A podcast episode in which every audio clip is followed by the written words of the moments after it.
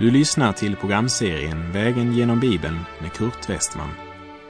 Programmet produceras av Norea Radio Sverige. Vi befinner oss nu i Daniels bok. Slå gärna upp din bibel och följ med. Vi har kommit till kapitel 9 i Daniels bok. Temat det är bön och profetia.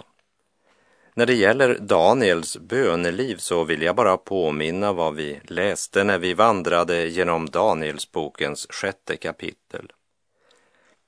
Kung Darejaves lät sätta upp ett skriftligt påbud att vem som helst som under 30 dagar bad till någon annan gud eller människa än kung Darejaves, han skulle kastas i lejongropen.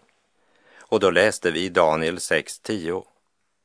Så snart Daniel fick veta att skrivelsen var uppsatt gick han in i sitt hus där han i sin övre sal hade fönster öppna i riktning mot Jerusalem. Där föll han ner på sina knän tre gånger om dagen, bad och tackade sin Gud så som han tidigare hade brukat göra. År efter år hade Daniel böjt knä för att be till sin Gud. Daniel sörjde mycket över avfallet bland Guds folk, för han visste att den största delen av det judiska folket blivit bortförda i träldom i Babel. Staden Jerusalem var lagd i grus, templet var ödelagt och Daniel visste att det var Guds straff. Det var deras egna synder som hade vållat allt detta. I sin nöd och smärta över situationen tar Daniel sin tillflykt till två saker, ordet och bönen. Han granskar skrifterna och tre gånger dagligen tar han tid till innerlig bön. Om jag skulle göra en lista över de tio viktigaste kapitlen i Bibeln så vill jag nog ha med Daniel kapitel 9 på den listan. Det är ett kapitel där Daniels liv i bön kulminerar. Daniel sammankallade ju sina vänner till ett bönemöte när han behövde få veta Nebukadnessars dröm och förstå tidningen, Så som vi läste i början av Daniels bok. Och han fortsatte att vara en bönens man hela vägen. Och kapitel 9 visar oss att Daniels böneliv var något mera än ett ritual. Hans bön hade en klar målsättning. Och vi får här också se in i de realiteter i den andliga världen som berörs av den människa som har en nöd på sitt hjärta och utgjuter den nöden inför Gud. I Matteus 6, vers 7 säger Jesus att när ni ber ska ni inte rabbla långa böner som hedningarna. Det menar de ska bli bönhörda för sina många ords skull. Det är ingen verklig bön. Daniels bön var varken slumpmässig eller planlös. Den styrdes av den kompass som heter Studiet av Guds ord. Den vittnar både om självkännedom och insikt om situationen. Och den innehåller en total öppenhet i bekännelsen. Tyvärr hålls det väl inte många sådana bönemöten idag. Daniel utropade inte ett offentligt bönemöte. Och bönen vi läser om här varade ungefär tre minuter. Men ropet har växt fram ur ett liv i bön. Vi är ofta mera upptagna av att få fler människor att komma till våra offentliga bönemöten, medan lösningen är att vi själva tillbringar mera tid i bön. Daniel kapitel 9, vers 1 och 2. I Ahasveros son Darejaves första regeringsår, han som var av medisk släkt, men som hade blivit upphöjd till kung över kaldéernas rike. I hans första regeringsår kom jag, Daniel, att i skrifterna lägga märke till det antal år som enligt Herrens ord till profeten Jeremia skulle fullbordas angående Jerusalems ödeläggelse, nämligen 70 år. Den politiska situationen är att Babels rike har fallit och blivit erövrat av det medisk-persiska riket. Men här handlar det inte om den Darejaves som blev kung i Persien, utan om mediern Darejaves. Vem denne Darejaves av medisk släkt var vet vi inte med säkerhet. Darejaves var ståthållare i nästan två år, så de uppgifter vi har om meden Darejaves verkar stämma bäst med Gubaru som Kores utnämnde till ståthållare över Babylon och området på andra sidan floden Eufrat. Och eftersom Daniel säger att det här skedde i Darejaves första regeringsår så måste det ha varit någon gång omkring år 539 eller 538 före Kristus. Babylons rike har fallit och Daniel ser en ny världsmakt växa fram. Och då är det naturligt att han börjar undra vad det nu ska bli av framtiden för hans eget folk och för Jerusalem. Han vänder sig till Guds ord, börjar studera profeten Jeremia. Och Jeremia, han hade profeterat att fångenskapen skulle vara i 70 år. Daniel själv är nu mellan 85 och 90 år. Han hade förts till Babylon cirka 17 år gammal. Alla dessa år hade varit fyllda av studium och bön och han praktiserade sin kunskap. Hans gudsfruktan, den var uppenbar för alla ståthållare, vise män och stjärntydare i Babel. Trots alla svårigheter så försjönk inte Daniel i självömkan och resignation. Han vandrade med Gud. Han var djupt skakad av synen han haft, som vi läste om i kapitel 8, där han såg ett horn växa fram som skulle vålla hans folk mycket lidande och vanhelga Jerusalems gudstjänst och templet. Daniel söker Gud i bön. Och det är viktigt att lägga märke till att det var studiet av Guds ord som satte hans hjärta i brand. Det var när det skrivna ordet grep hans hjärta som behovet av innerlig bön växte fram. Och det är en sanning som det är viktigt att ha klart för sig när det gällde troshjälten Daniel som likt Abraham var en man vars liv präglades av bön till Gud. Det var något som brann i Daniels hjärta och den lågan var tänd genom Guds ord.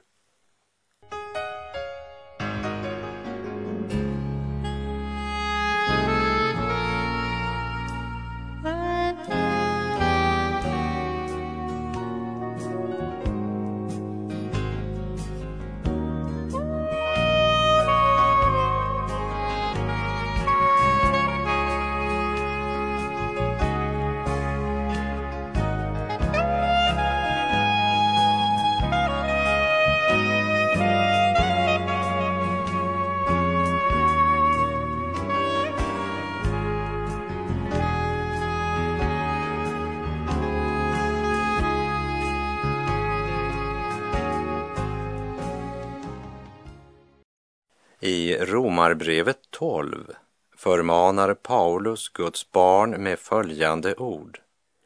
Anpassa er inte efter den här världen, utan låt er förvandlas genom sinnets förnyelse, så att ni kan pröva vad som är Guds vilja, det som är gott och fullkomligt och som behagar honom. Daniel anpassade sig inte efter Babels liv och hedniska kultur. Han var annorlunda. Han inte bara studerade Guds ord, men han levde ett gudfruktigt liv mitt i syndens Babel. Medan Daniel studerade så blev han uppmärksam på orden i Jeremia 25, vers 11 och 12, där det står Hela detta land skall ödeläggas och förstöras och dessa länder skall tjäna Babels kung i 70 år. Men när 70 år har gått ska jag straffa kungen i Babel och folket där för deras missgärning, säger Herren. Och även kaldéernas land skall jag göra till en ödemark för all framtid. Och i Jeremia 29, vers 10 och 11 kunde Daniel läsa.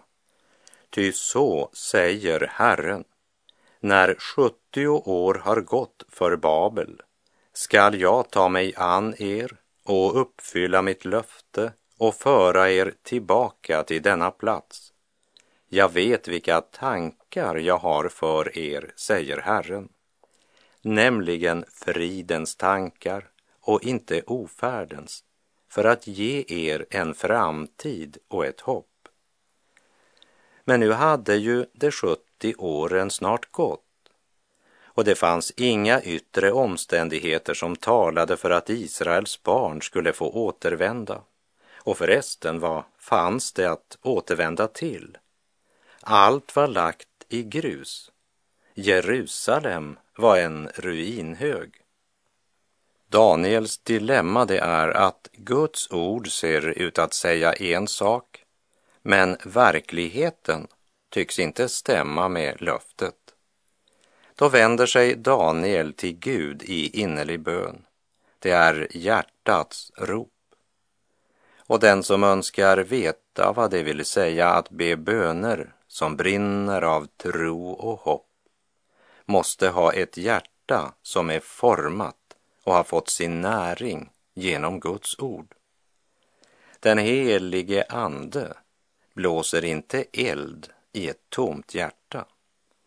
Och vi kan inte hoppa över våra andliga plikter bara därför att känslorna sviker, utan komma ihåg att vi har att göra med en verklig Gud, en bönhörande Gud. Var det någon som hade haft syner så var det väl Daniel. Men han levde inte på sina syner. Han levde i Guds ord och bönen och han lät sig gripas av det skrivna ordet. När vi nu läser vidare så ska du lägga märke till vad Daniel gör. När löftet han läser inte tycks stämma med hans livssituation. Vi läser Daniel kapitel 9, vers 3 och 4. Jag vände då mitt ansikte till Herren Gud med ivrig bön och åkallan och fastade i säck och aska. Jag bad till Herren min Gud och bekände, O Herre, du store Gud, som inger fruktan, du som bevarar förbund och nåd mot dem som älskar dig och håller dina bud. Ivrig bön och åkallan, och han fastar. Det gjorde även Jesus.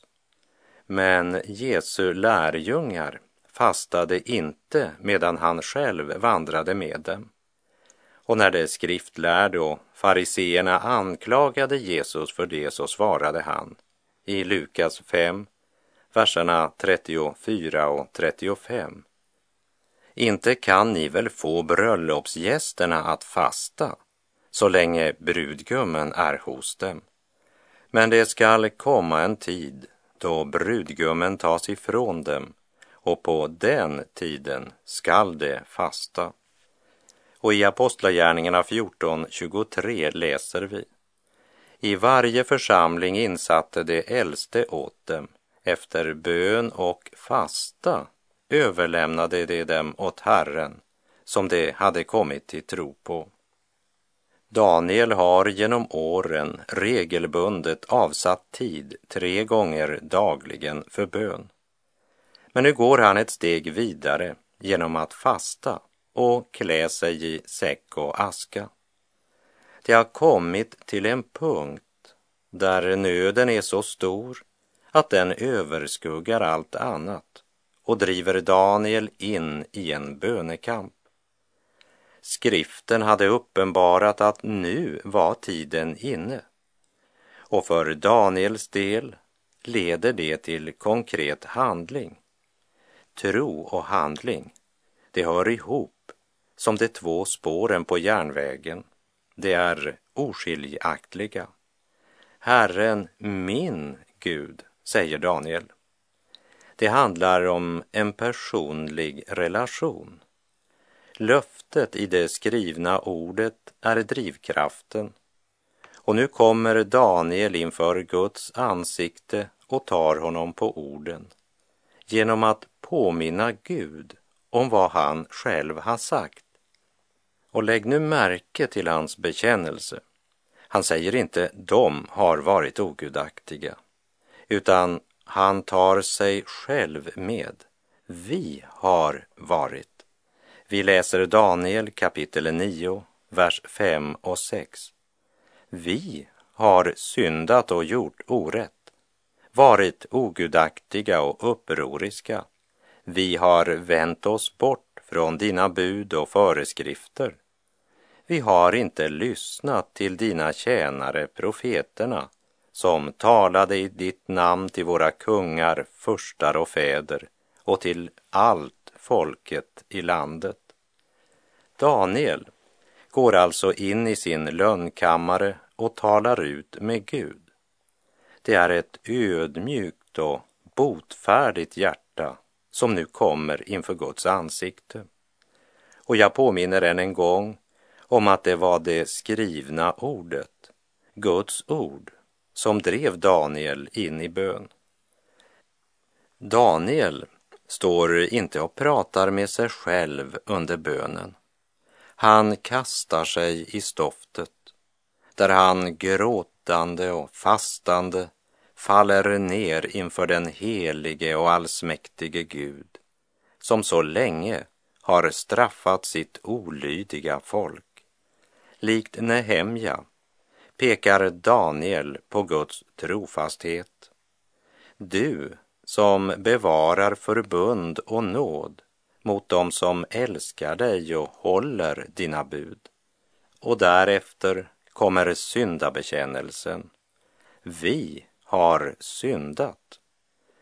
Daniel gör sig till ett med sitt folk och erkänner sin skuld i det hela. För han är nämligen själv en av lemmarna på den kropp som kallas Guds egendomsfolk. Och han säger inte bara ja, vi är ju alla syndare. Han säger vi har syndat. Och sedan så talar han i klartext om vad synden består i. Och bekännelsen, det är ju just att tala om för Gud vad man har gjort.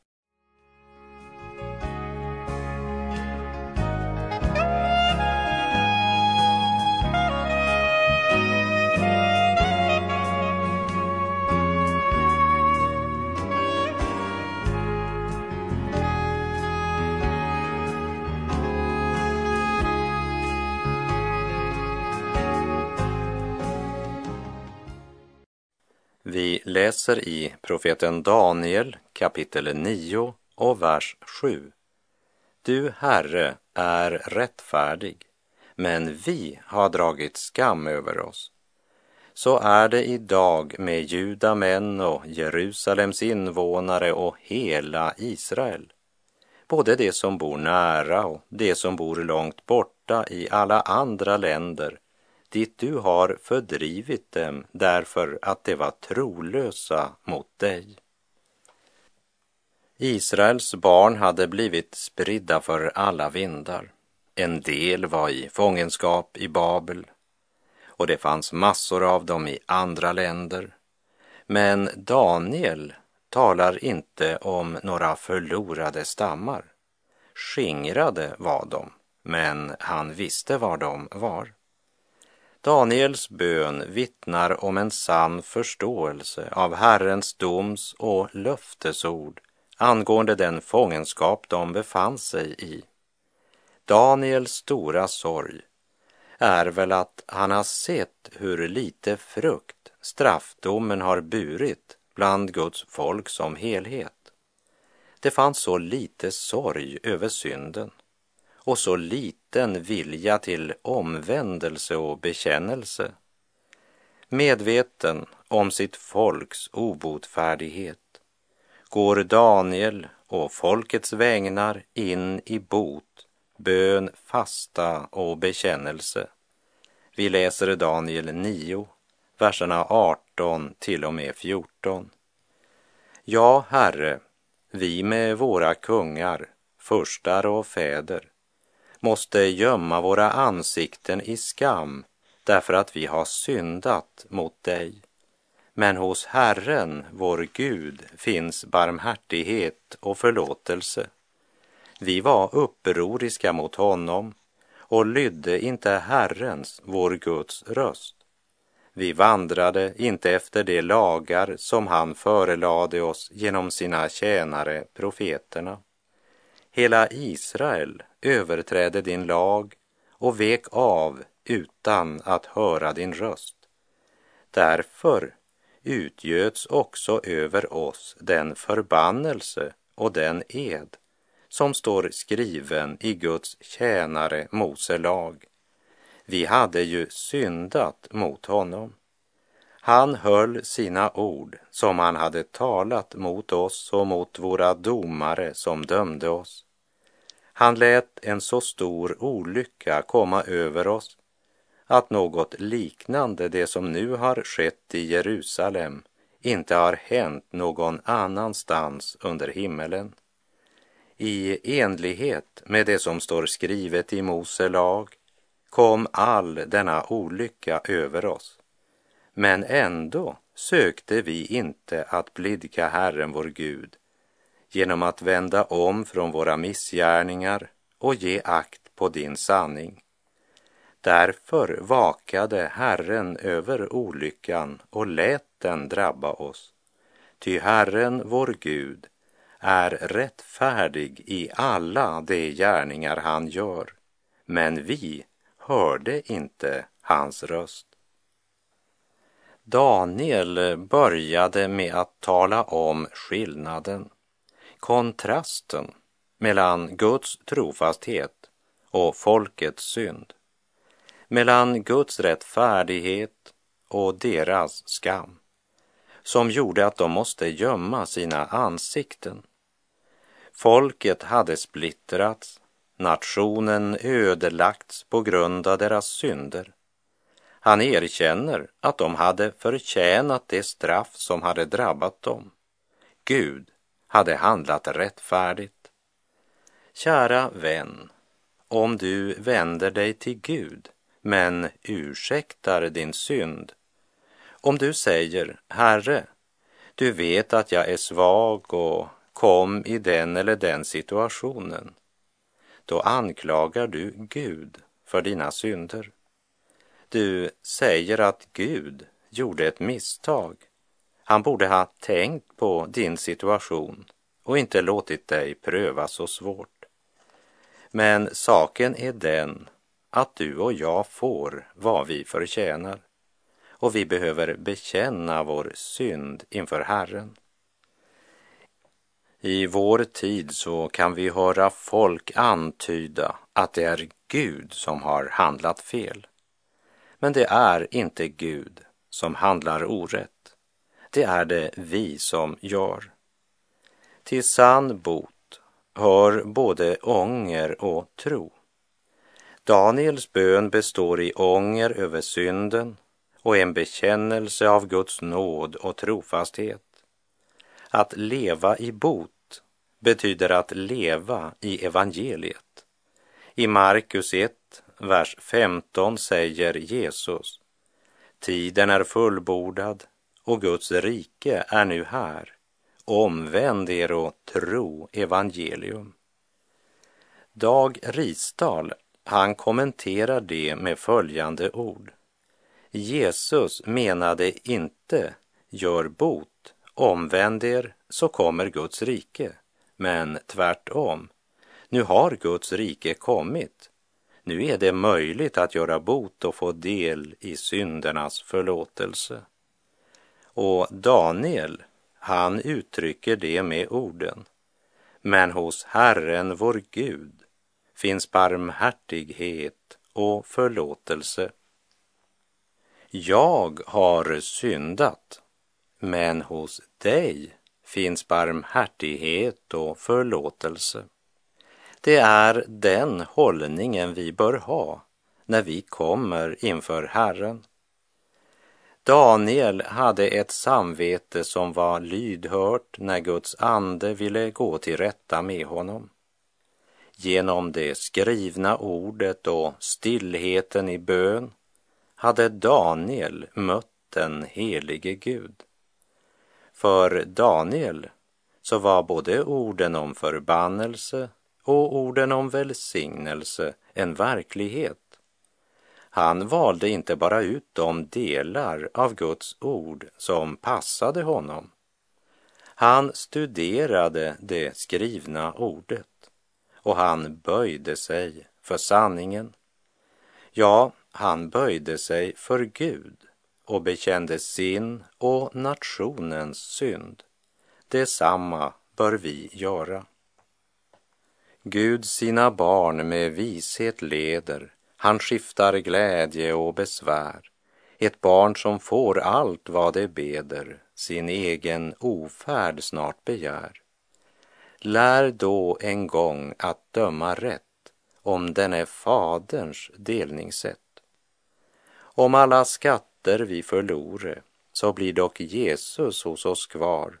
Om ingen vän i världen vore, en vän i Jesus jag dock har. Den sig åt honom anförtror, av lyckans skiften ej beror så falle då på våra kinder ej mera någon tröstlös tår. Var nöd med Jesus oss förbinder, vi är och hans och han är vår. Han våra sorger skall till slut, likt våra synder, plåna ut. Och med det så är vår tid ute för den här gången. Sök Herren medan han låter sig finnas. Åkalla honom medan han är nära. Och säg till Herren, döm mitt hjärta här i tiden innan världen döms av dig och när tiden är förliden i ditt domslut fria mig. Herren vare med dig, må hans välsignelse vila över dig. Gud är god.